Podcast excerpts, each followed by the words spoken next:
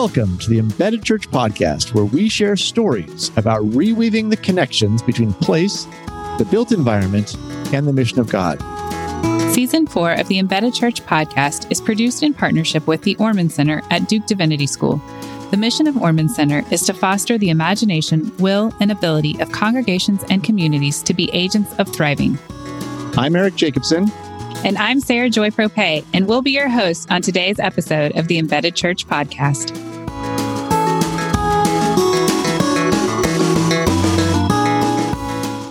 Hey, Sara Joy. Hey, Eric. How's it going? It's going good. So, what if I told you that place is a dirty word? Eric, I feel like this is deja vu or Groundhog Day all over again. I don't know. Maybe it's just COVID and the year that it's been, but I'm pretty sure you made this case last episode when it came to shalom. Shalom So- being a dirty word.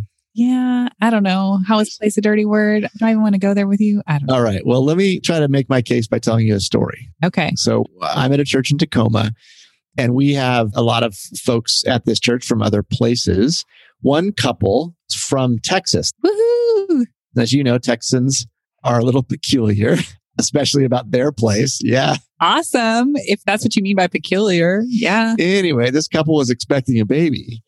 And uh, the husband in this scenario was particularly proud of the place that they were from, namely Texas. And so he had brought a Ziploc bag filled with Texas soil that he was planning to put under the hospital bed where his wife would deliver their baby so that he could say his child was born on Texas soil. And That is so- awesome. Only leave it to a Texan to do that. So Love it. here's my case. This guy was so committed to his place that he needed to move some dirt from that place in order to make sure his child was connected to that place. So dirt, place, they're all super connected. Okay. Okay. I can see some connections there. I just have to say, I do love the smell of Texas dirt. Yeah. You know, when the dirt's from Texas, it smells a certain way. I'm going to regret I used that example, but There you go. You'll never live it down. So I could see that. Let's bring this idea back to this analogy that we described in episode one. So Wendell Berry has this bucket, right? Yep. And we use that to talk about shalom initially because this bucket is collecting all of this debris, these natural pieces of the local environment into this bucket and it's creating dirt, creating shalom, right? Yep, yep. So now we're going to expand that a little bit more because shalom is going to look different with different places, is what you're saying. So, like Berry's bucket, probably going to have some like hickory and different things like that. Your bucket in Tacoma, maybe some pine needles. Here in St. Paul, we're going to have probably some maple trees. I don't know. I don't know my trees super well in St. Paul, to be honest. Yeah. different dirt in Kentucky, different dirt in St. Paul, different dirt in Tacoma. All that dirt is going to grow things in a different way. Different things are going to grow better in those three different locations because Right. of the dirt. And that's where that's where place comes in, right? There's different things that make Tacoma special, different things that make St. Paul special, different things that make Kentucky special. And when we describe shalom as rightness of relationship, rightness of all sorts of things, that's just going to look different in our different places. yeah. So, place breeds a particular type of dirt. Yeah, exactly. So place is a dirty word. So I think it would be sort of interesting on that cue for us to maybe talk a little bit about what makes our places delightful and shalom like in our particular locations and maybe fleshes out a little bit. Right. And why place is even so important for understanding how we work to make shalom. Yeah. Okay. I like I, I'll give it to you, Eric. I guess I'll give it to you. Particularly, really, just because you told a story about a Texan, which was awesome. that was intentional. Yes. All right, let's go with it.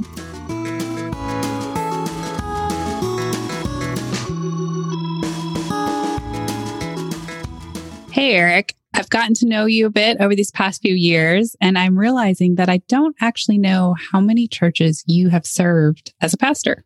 I have served all of two churches as a pastor. Where were they located? So my first call was in Missoula, Montana, one of the greatest places in the world. And my second call, Tacoma, Washington, also one of the greatest places in the world. All right. Well, I haven't been to Missoula. Actually, I've never even been to Tacoma, Seattle area. Yeah. But missing, they both missing out. they both look beautiful from what I've seen. Absolutely. So, how did you decide whether or not you were called to a particular church? Yeah, it's a great question. So pastors, um, depending on the tradition, can kind of interview for jobs. Whenever I had an interview, at some point during the interview, I would always ask the church to, to answer, uh, what would I run into within a five minute walk of the front door of the church? What types of businesses or would there be any businesses? What variety of building types and all that? Which that seems like a pretty unusual question Yeah, to come from a pastor. So tell us a bit more. Why were you asking that? Absolutely. Yeah. I'm really after a couple of things with that question. One is I truly want to know what the neighborhood's like. And I'm particularly interested in like a mixed use neighborhood and an, an embedded church, a church that's like right there, not surrounded by a big parking lot, but right there in the middle. That's the kind of church that I tend to be drawn to. But secondly, you know, how readily they can answer the question tells me how tuned they are into the particular uh, location that their church is, the geography around the church, if they're really aware of it or if they're connected with their neighborhood where they live, but they aren't really connected too much with the neighborhood of the church. I think, in a way, what I'm looking for is the place, the sense of place that they have uh, for the neighborhood. Place is, uh, is is our topic today, so that's kind of why I'm thinking about that. But I thought place is one of those words that we use all the time, but maybe we don't actually know what it means, or, or if we're asked to define it, we would have a hard time. And it's often confused with other notions like space. So I was wondering, Sara Joy, if you wouldn't mind taking a crack at explaining to our listeners what place means. How is it different from space? Yeah, definitely. This is one of my favorite things to talk about because so often we haven't spent a lot of time thinking about it, but there are differences between these two words. So, space is usually something that I would say is empty or generic. I also talk about it being limitless or not having much in terms of boundaries. Okay. So, you can think of that in terms of like outer space or virtual space, the World Wide Web, all of that. But place is something that is much smaller or defined what is really important to think about with place is a lot of times it develops around shared stories or cultural meanings. An example that a lot of people give, and I often share, is a baseball field. So, a baseball field, when you don't have bases or stands or fans, it's really just an empty field. But Right. as soon as you draw those baselines and you start a game and you have rules and kind of a cultural understanding of this American pastime of baseball, it takes on suddenly a whole new meaning. And so you get some of these like iconic places like Wrigley Field. That's one way to think about the difference between space and place. Yeah. And I was going to say, your Wrigley Field, I think that's a beautiful picture of place. And it, it, I think it reflects really well how place holds on to memories. I can imagine somebody who's a huge baseball fan showing up to Wrigley Field or taking their kids back to Wrigley Field and recounting like experiences and memories would be a really powerful kind of thing. Those memories are anchored there in some cool Mhm. ways. hmm definitely. I think that's really important to understand the difference between space and place because I do think that there's a relationship to what we believe as Christians and how God sets up place in the Bible. And I'd be curious to hear from you, Eric, as a pastor. What is the importance of place in the Bible that you really draw on? I think it's super important to the Bible. In fact, I think a case could be made that it's like a central theme that runs throughout the whole scripture if you're paying attention to it. So, one way into that conversation is to think about Jesus' promise that he's going to prepare a place for us. Our eternal existence is going to be in this place, this good environment where we have uh, communion with God and with each other. And, and that's this evocative image. But if if you kind of wind back the recording from, from where he said that, you think about God's creation creates humans and places them in a garden, places them in a particular place, which is this really shalom filled kind of uh, place where we can have communion with God, and with each other.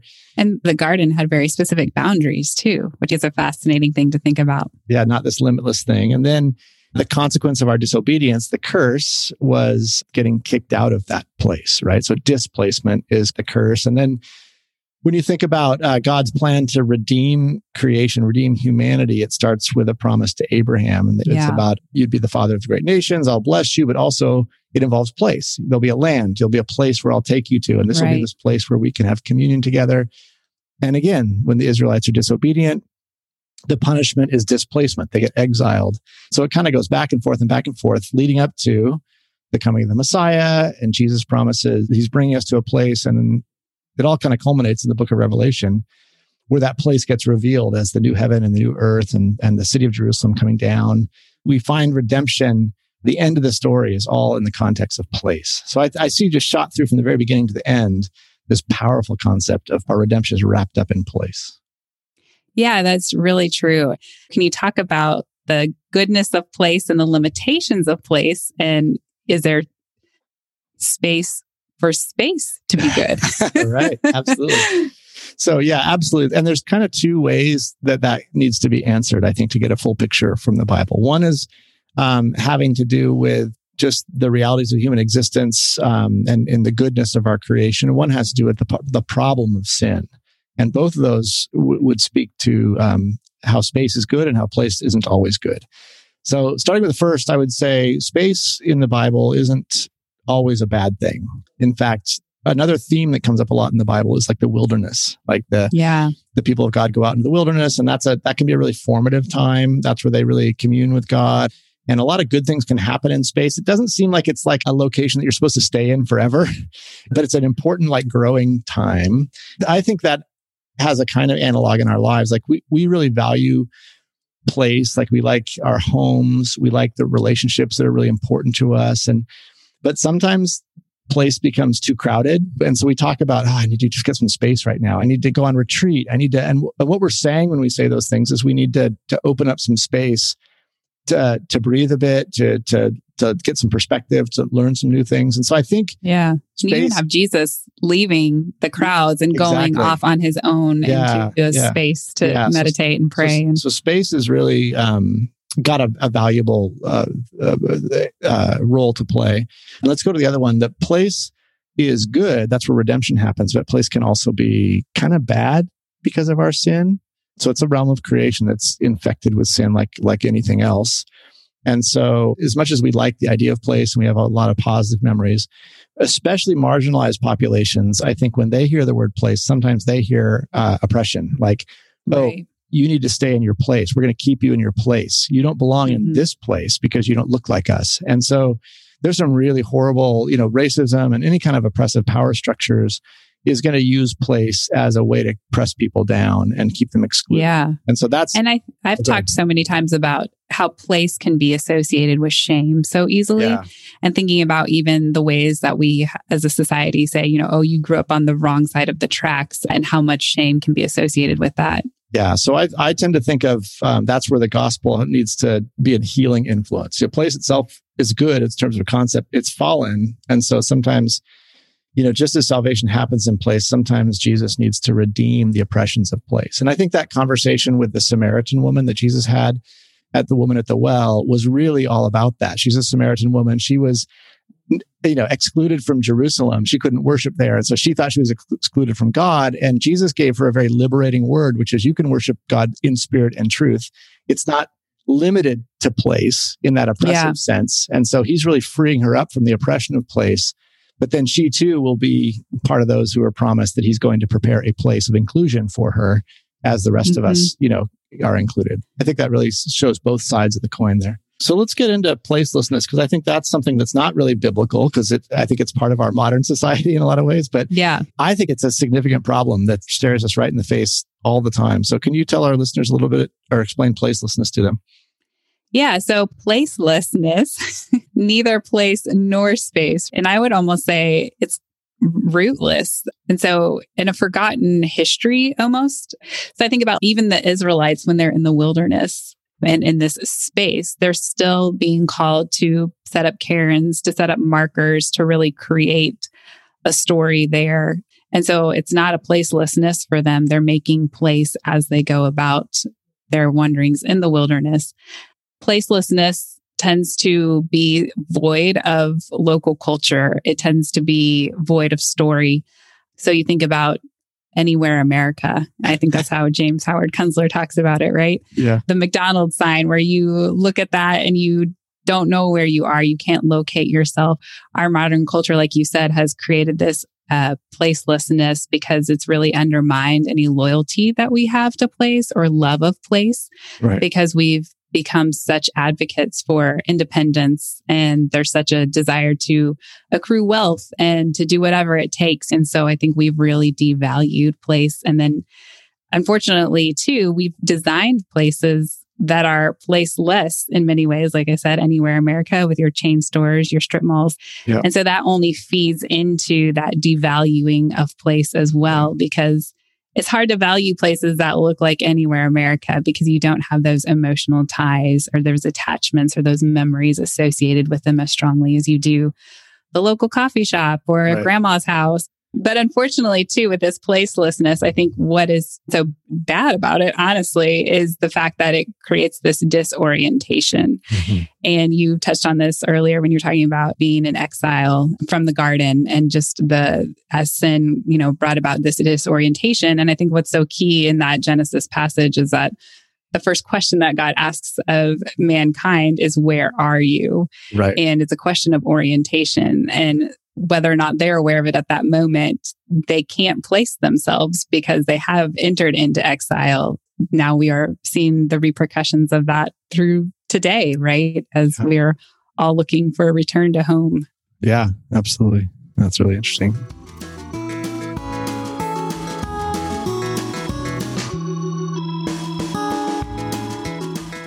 As we've talked about the importance of place and how it shows up in the Bible, why do you think that pastors should care about place as they are seeking to understand the Bible and lead others on that path? The theme verse for this season has been Jeremiah 29 7, seek the welfare of the city or place. I, have kind of replaced that word because I don't think it only applies to an urban environment. To seek the welfare of the place to which you've been called. And I think that that really thinking about the specificity of the location where your church is or where your population is and place is really important there. Like what are people proud of in this place? What's unique to only this place? And um, the more we know that i think the better handle we'll have on how to bless the people that live there and work there and, and interact with that place. And um, the more we'll be able to participate as one of them uh, a sense of belonging. I think it's really important for pastors to ask place specific questions. I think it's really easy for pastors to get lost in sort of abstractions about how do we communicate the gospel to humanity? How do we bless humanity in general? But those questions become much more interesting and much more productive, I think, if, if they're place specific. What does the good news sound like to the people who live here uh, in this place? Yeah. I know you work with pastors a lot. I am a pastor, but I'm I kind of have only my own story to kind of reference, but you work with tons of pastors and try to help them to tune into the neighborhood and the place. What are some tricks that you've learned for helping pastors and congregations get tuned into the place where their churches are located? Yeah, well, see, this isn't any sort of magical answer. It's always very simple, but I say begin with walking. And one of the ways that I encourage churches to think about challenging their congregation to do this as well is even considering a walk to church challenge. Yeah. If they have congregants who live close enough, encourage them to do that and take Yeah. notes along the way and pay attention to what you see and how you experience the sidewalks and the smells. Or if you have a church where most people drive in, encourage them to park a couple blocks away on a couple of Sundays and walk that distance into the church. And again, take notes on what they see and they experience. So I think making yourself available in public space is really important to really Yeah. start to understand your place.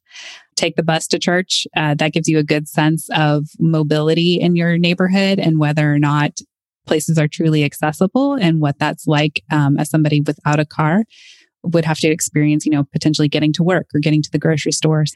Um, sitting outside in the front. I mean, and hold your coffee hours out on the front lawn. So many times people are like huddled around the stinky basements. Yes. and I don't understand that.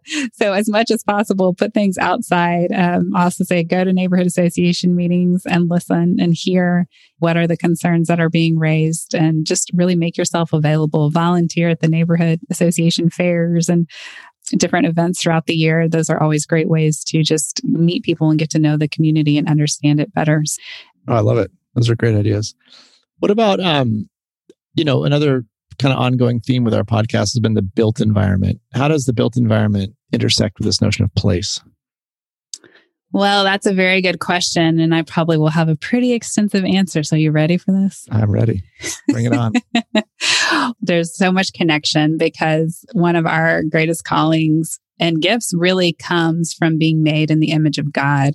And as you mentioned earlier, God's first act was to create a place, um, to create a habitat for humankind and animals. He emplaced humanity. And so, an extension of our calling is to develop places that proactively create shalom or flourishing in the economic, physical, and spiritual well being of our neighborhoods. And this comes through so many things that we discussed on the first episode which takes shape through our built environment. And that's things like access to affordable housing and jobs and healthy foods and so many of these things that are foundational needs that we have as human beings that are gifts that God has given us that we need these things and we come together in community to create places that really enable these needs to be met and enable us to flourish as human beings.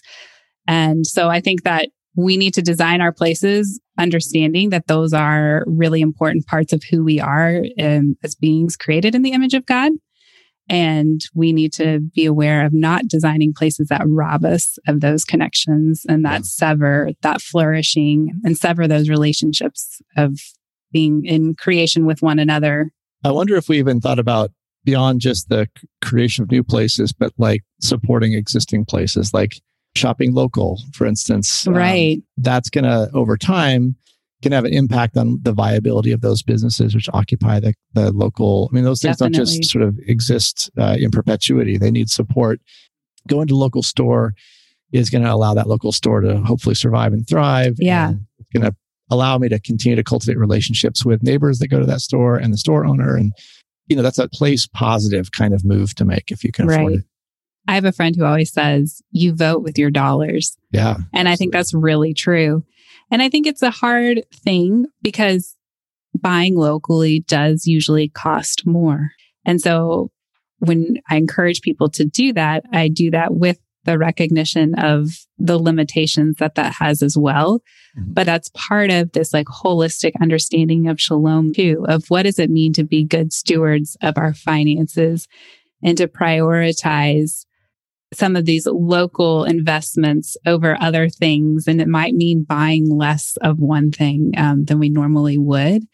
But I think that's part of the call as Christians to be really thinking holistically about our lifestyles and all the implications of the connections to the community and the way that the way we live either fosters better connections and healthier connections for us and for the local community or not. Yeah. And well, so many you know, things involved in that. A lot of a lot of Christians, you know, want to have an influence on culture, but it feels like such a massive undertaking. You know, how do we change legislation? But I think when you bring your scope down to the local level and just how you spend your money and those kinds of things, you realize you are shaping the local culture, and it's much right. easier to shape the local culture. So let's talk about this bucket image that uh, Wendell Berry. I know you always like to talk about Wendell Berry whenever we can. I do. you've got a picture of him. You know, uh, no, she doesn't actually. I don't have a picture of him. That a would signed, be weird. A signed picture, a glossy signed. Actually, though, I do have a letter, a handwritten letter from him. There you go. And so let's think about this bucket imagery. You know, this idea that soil is the shalom kind of uh, of a community is is analogous to good soil where good things can grow. How can we connect the place conversation to soil?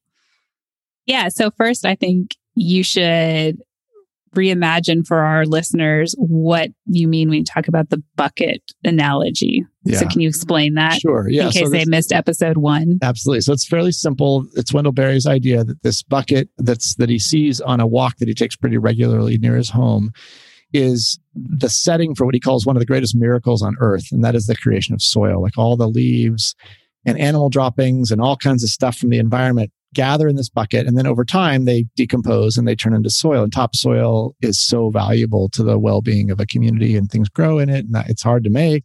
So he uses that as kind of this uh, analogy for we as humans uh, need to be contributing to the local soil the local culture uh, so that that community can be healthy and vibrant uh, in a similar way. Okay.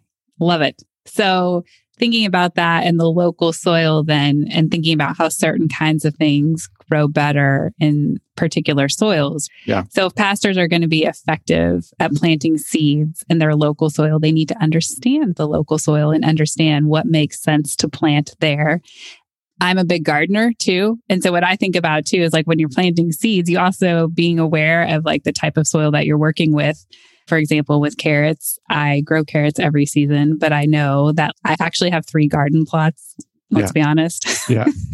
She's That's like all I do all summer. yeah. Wendell Berry, are Um, you listening? I know, right? Um, anyways, but I know that one plot tends to have more clay type soil. Yeah. And you can't really grow carrots very well in clay because clay gets really rock hard and carrots need that room to send down those roots and grow. And so Yeah. if I plant my carrots there, I'm going to get short, stubby carrots. So understanding that local soil is really important to knowing what needs to be planted and what will produce well and be fruitful um, in your environment and in your place.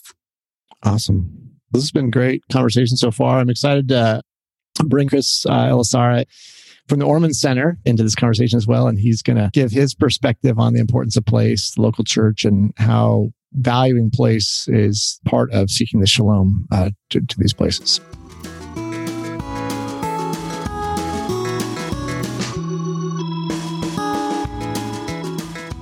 Here we are with Chris Elisara. He is also based out of the Ormond Center at Duke Divinity School. So excited to have Chris with us today. Welcome. Woohoo! it's great to be here and talking about things that I love. And I know that you love too, because we've been friends for a while. Yeah. We talk about this when we get together, and now we're doing it on this on this podcast. So um really glad to be here and talking with you. So, Chris, uh, I know we we introduced you in the trailer, but for folks who didn't listen to the trailer, and maybe you could tell us just briefly a little about who you are and what work you do with the Ormond Center. For the Ormond Center, I lead the studio for placemaking. Okay. And what that means is we're focusing on trying to help congregations and individuals in those congregations to be a congregation that loves the neighborhood I in it. all its fullness. Obviously, you've taken this position because place is important to you. Could you tell our listeners a little bit what place means to you personally? Why, do you care about place so much? You know, I think when I was listening to what you shared earlier about the way that God put us together. Yeah. That really is what resonates with me most deeply, contributing to making that place the best it can be, because that's the way that we live together and our identity comes together and it's, and it's all shaped by, by place. And, you know, that's the way that God made us. You Absolutely. know, when he put us in the, put us in that garden, he made us to be embodied Yep. and to be in place. so, Chris, you work for the Ormond Center, but you're dialing in from a place. Tell us about where you are right now, what place you're in, and tell us a little bit how your personal story interacts with place.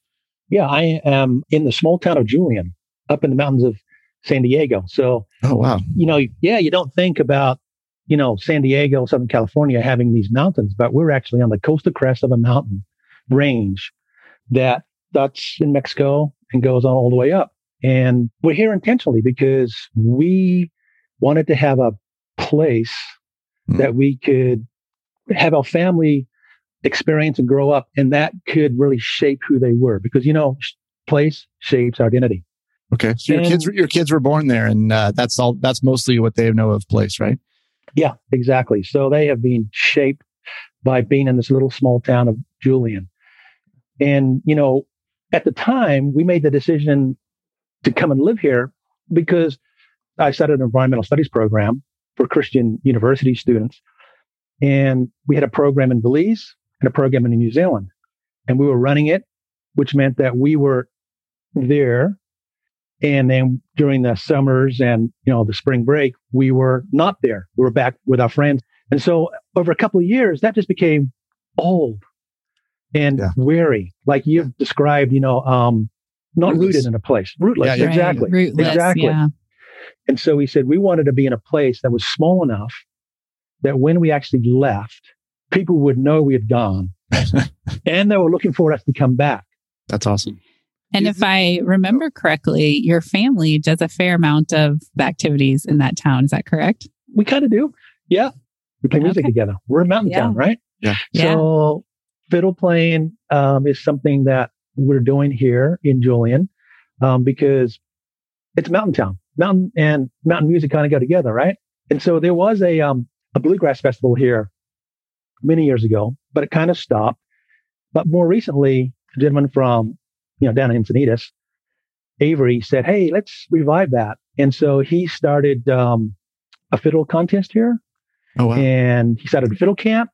But my son now started to play fiddle. He Oh, cool. he got on starting to play fiddle. So he's a fiddle player, and because he plays fiddle, now I play guitar, and because he was playing fiddle and we were hearing, you know, mandolin music. My other son plays mandolin. And so there's a whole thing that's happening up here in these mountain towns of Julian around American roots music, playing fiddle. that feels so Wendell Berry. I got to be honest with you, especially like just that we're, we've been really working this bucket imagery where the bucket is where local culture is made. It, it collects all stuff from the region and then turns it into soil and life can grow out of that. And your picture of making music with your sons and with other folks in the regions. Oh, I love it.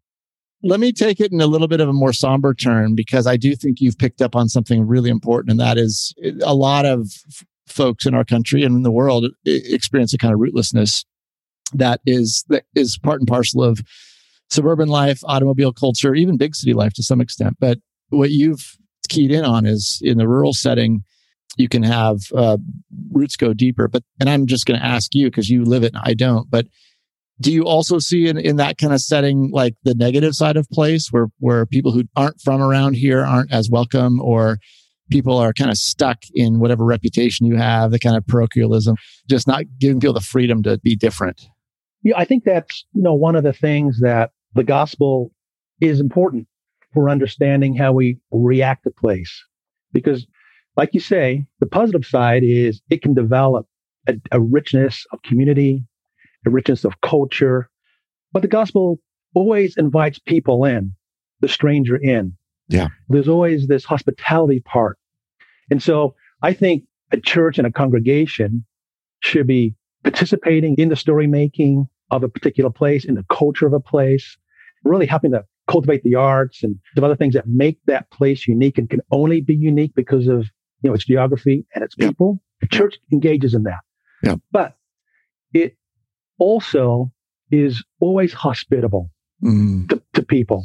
You know, pride of place can get in the way of, you know, excluding people.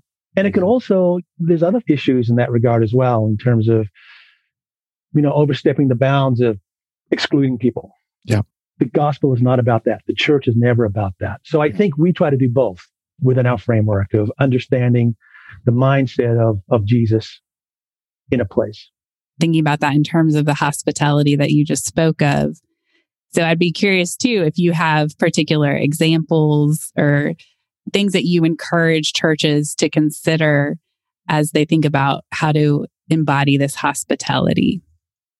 I, I'll speak again from our experience here in Julian, and that is, I think a church needs to be engaged in placemaking by providing events, providing occasions for gathering. Hmm And so we do community barbecues, and so we bring the community together.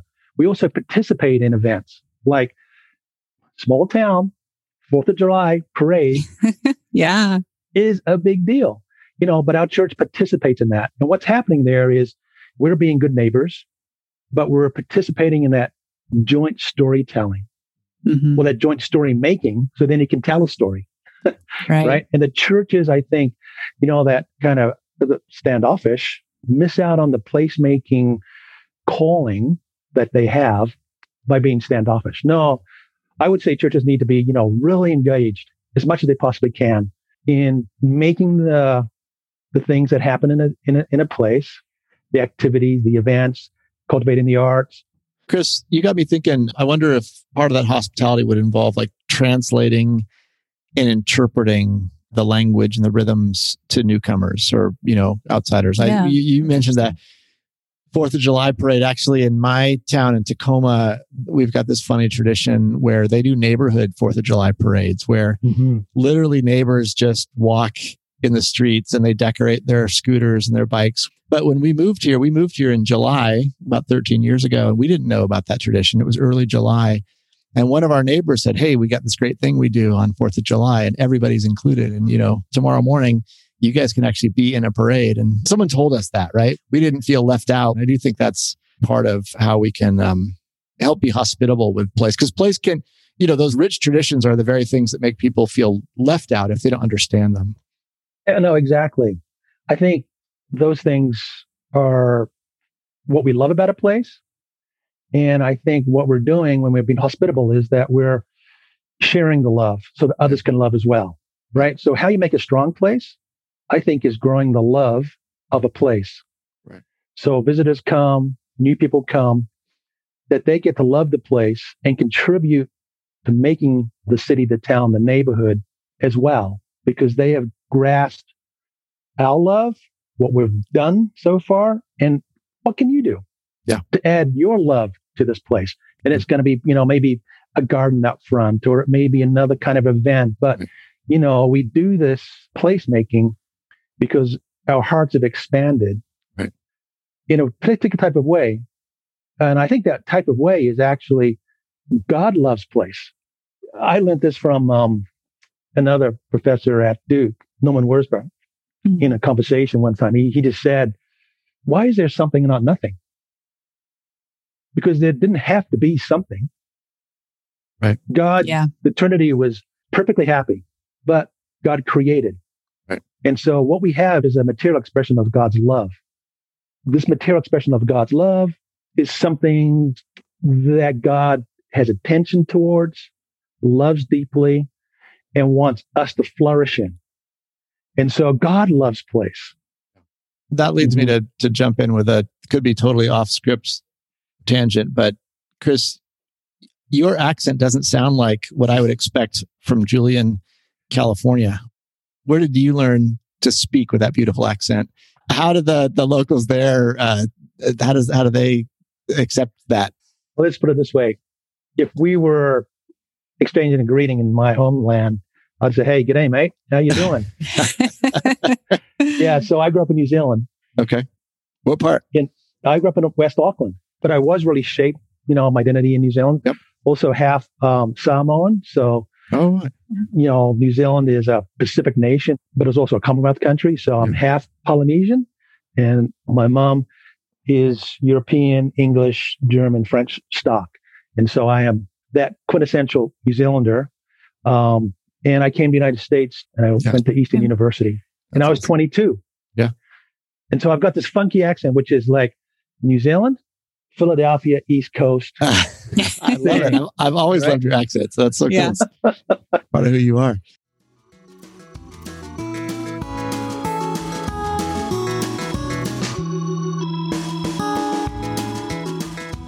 One of the things that Chris, you talk with Eric and I quite a bit about is the built environment. Yes. And I would love to hear from you kind of the significance of the built environment and place and how those things intersect together and your biblical understanding of place and how that connects to the built environment of where we live. Yeah, we do, don't we? We're kind of nerdy in that way. Total nerds. We're measuring sidewalks all the time. yes, we are. Yes, we are. Drives my kids nuts. Yeah. But, you know, the built environment is something that I didn't realize how important it was before my friend took off on a road trip along Route 66 and he was making a film about that. And as he was driving through, you know, town after town that at one time was vibrant and essential to American commerce and culture as people were traveling the Mother Road, they had all died and gone away. Mm-hmm. And mm. so they were derelict towns. But why? Because something happened in the built environment hmm. that changed all that. And that was Interstate Freeway. Yeah. yeah. Just miles off the main street was the Interstate Freeway. And so that intervention in the built environment changed American culture. And so that kind of clued me into just how impactful the built environment is. So I think as a Christian, going back to the biblical story and going back to that garden story. And we have a responsibility, I think, to help our places be commensurate with the fullness of God's shalom. And that means we have to design well. We have to mm-hmm. think through ways that places can be either good or bad and choose to make them the best places they can possibly be for people. I'll give a story about this. So there was a guy called Henry Turley, and he is a person who grew up in Memphis and he took a, a step of love towards his town to say, Hey, what can I do to help make that downtown better mm. for the citizens? And so he invested as a developer in downtown mm. Memphis and he's responsible for bringing that town and city back in lots of different ways by his investment in buildings. But here's the real interesting thing. We did a film about him. It wasn't about downtown Memphis, but it was about a place called Harbor Town on Mud Island. Mm. So what he did was he developed a community there and he put in, you know, housing so people could live there, made it walkable, mm. put in some commerce. It was a beautiful community on Mud Island. Now, right across the river, actually connected by a bridge, is a community called Uptown. And Uptown is a lower socioeconomic community. And if you compare the two built environments, they were like night and day, hmm. right? A lot of disinvestment uh, in in Uptown. But Henry said to himself, "Hey, you know what I'm doing in Harbor Town? The people in Uptown deserve the same type of design, the same type of neighborhood." And so he basically he said, "I'm going to do it." And I think everybody deserves good design. Yeah. Yeah. Mm-hmm. It doesn't depend upon who you are, how wealthy you are, what your skin color is, because the built environment, and if that's commensurate or, you know, squares up with the best way that um, a design can be for community, that's what we should be doing. And churches can contribute to that. Yeah. So built environment as a way of loving your neighbor, as contributing to shalom. Great example. So, Chris, if I could ask you a follow up question to that, you know, the old saw that sometimes gets thrown around in Christian circles the church is not the building, it's the people. We sort of create this dichotomy between place and people. And so, since we're on the subject of place, does do you think someone has to choose between loving the people or loving the place? How do you think about that? We can't separate the two. Okay. To love people means you have to love the place okay. as well. And you need to contribute to making that place the best it can be. Yeah. That means for a church to actually have eyes on the place, to yeah. see the place and its strengths and its weaknesses. And where there is, you know, weaknesses or gaps in that place, I think the church should start to contribute to solving those gaps or solving those problems. So that could be contributing housing. There is things that we can do as a church to love people through loving place.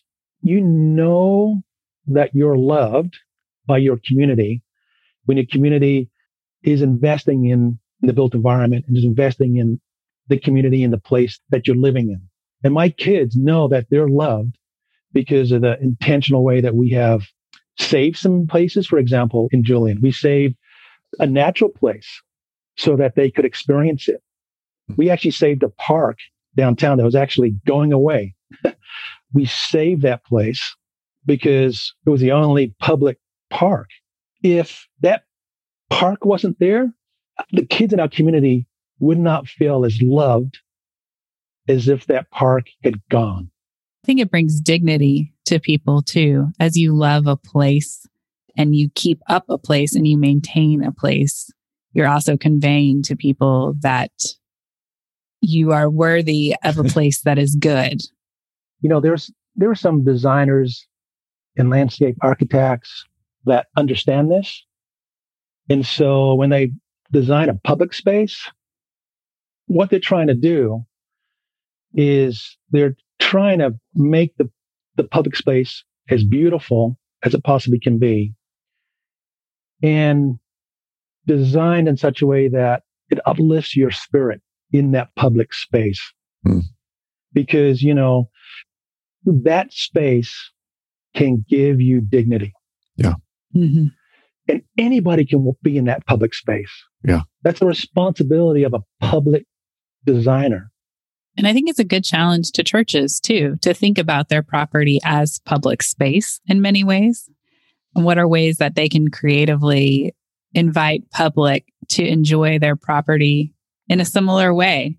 I got to jump in though, because Chris, you were talking about Memphis and you said we also made a film in Memphis. And then I was like, also made a film I bet our listeners don't even know that you make films. So Chris is a filmmaker on this. yeah, we didn't even mention that. Can you just tell us real briefly what films you make and why? You know, we we specialize in making films about cities, towns, and places. The company is First and Main Films, and we also do a film festival. And the film festival is called um, the Better Cities Film Festival. So what we try to do in our own films and in the film festival is really tell stories and collect stories that can inspire people to to make great places. Yeah. Telling stories is exactly what Wendell Berry says is that's his analog for the bucket is when we gather and tell stories, we're we're making local culture, we're making soil. Man, you're getting the Wendell Berry seal of excellence right now. Between between the music on the because porch. Eric is the determiner That's right. of that. Well, yes. And, and Sara Joy secretly wants to marry uh, Wendell Berry, but that's True. uh, another story. That's another story. Can I say something about this a little bit too as well? Yeah, Is that, yeah. You know, the story stuff. We say a motto is a story can change a city. Yeah. And how does it do that? I mean, there's some empirical work that's been done that a healthy adult, a resilient adult, is resilient and healthy in part because they have been told in their family over and over and over again family stories. So the stories that people are told as young kids over and over and over again, that has an impact on an individual's identity, their mental health, their mental well-being, their spiritual well-being, and they become resilient adults. And James and Barbara Fallows did a recent book, right? Altown. I just bought that book. I just got it. Yeah, you'll love it. And they went all around the country, 100,000 miles, right? And they're asking questions. What makes a town resilient that is kind of full on hard times, but can, is bouncing back? And they say one of the important things in the top 10 is that town has a civic story. Mm. And that town is working the civic story. They know where they came from and they don't try to sugarcoat that story in the past. And they're in a moment right now that they're thinking through and working their story. And they got a future path of a story they want to create. But the citizens in those towns are a part of the civic story. Hmm.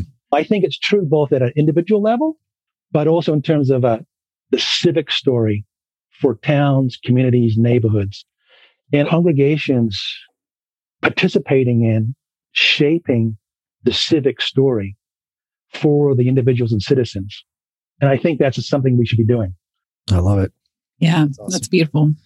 I was curious because you had made mention that you have some stories with your own family. I don't know if you want to share any of those. Yeah, there's a story about the impact of place and how place shapes our identity. You know, we live in Julian, as I mentioned, we're in the mountains, but we, we look at a mountain in particular called Vulcan Mountain. And Vulcan Mountain is so present in our town. Everybody sees it. And um, my son, being part New Zealander, he is connecting both his American identity and his New Zealand identity. And in New Zealand, the way that the Maori people in New Zealand talk about themselves and talk about their identity is connect, always connected to place. So when you introduce yourself, just as in New Zealand, a Maori person, um, you always will start with um, a geographical feature, and they and they say, "I am so and such, and such and such is my mountain." And so, coming back to Julian, right? Here's my son, understanding and learning about this, and uh, seeing Vulcan Mountain. It's become a place that he loves, Mm. and his identity is actually inseparable from this mountain. He just loves it, right? And so now he identifies himself as Ethan, and Vulcan is my mountain. That's awesome. And he is a part of the story that is here. You can't separate his identity from Julian. Oh my gosh, that's awesome. I love That it. is Give me chills. Thank you for sharing that story with us. Can I say one more thing? Please do. I don't want the listeners to come away thinking they have to live in a small town like Yeah. Julian Yeah. to love a place. That's what we do. That's how we've done it. But you don't have to leave and go to a small town. Yeah. Um, because if you think of a city, what's a city? A city is actually an aggregation of small towns. And so the thing that we have here in Julian, you can have in a city. You can have anywhere because a real well-designed city is basically, uh, you know, an aggregation of small towns with a heart and the core at the you know, and the and a main street, and then all the other stuff around. And and so right. you can love your neighborhood, your five minute walk, your ten minute walk in any place, right? If you give it that attention, definitely, yeah, and you give it that love. I think that's so key. Give it that attention. Know what's there. I love it. Awesome. Awesome.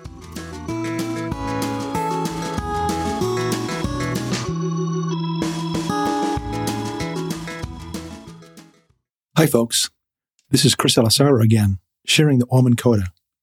I was especially happy when we talked in this episode about the powerful relationship between hospitality and place, because that's what I've been chewing on recently after hosting a group of people on the property here in Julian. And as we prepared to host our guests, several things hit home.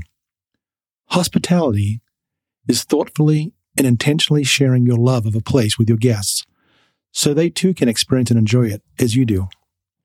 Through your hospitality, your guest gets to love your garden or your farmer's market or your favorite coffee shop, the view from your porch, or some musicians in your daily life. But this all supposes that you're well acquainted and deeply love the particularities of where you live. And that's the point that hit me as we prepared for our guests. As we got ready for their arrival, we started to see our place with new eyes. We appreciated the obvious beautiful and good things, but we also saw what was not so good and needed our attention to bring up to speed. What needed maintenance and repair. And we set about repairing, painting, and improving. To be as hospitable as we possibly could, we got deeper and deeper into the particularities of our place. We showed off and enjoyed the good, and we repaired the bad. And when the day arrived, everyone really loved dwelling with our community and enjoying our place. So my leaving thought is this. If you really want to experience and understand what the heart and soul of what place is, what place means, how vital place is to our identity, and why we as Christians, pastors, and congregations should pay special attention to place.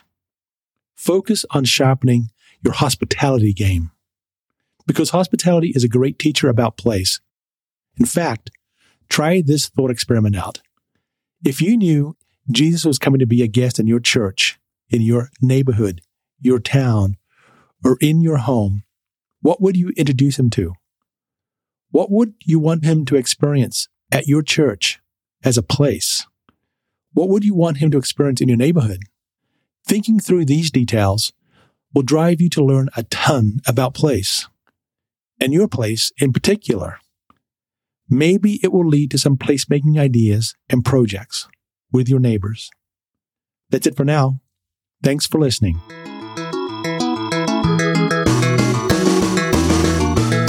Thanks for tuning in to another episode of the Embedded Church podcast. Be sure to check out the episode show notes for links to resources and other helpful information related to this episode. If you'd like to connect with us to share comments or ideas about the work we're doing, we'd love to hear from you. You can send us an email at info at embeddedchurch.com or leave a voice message on our feedback line by dialing 760 527 3260.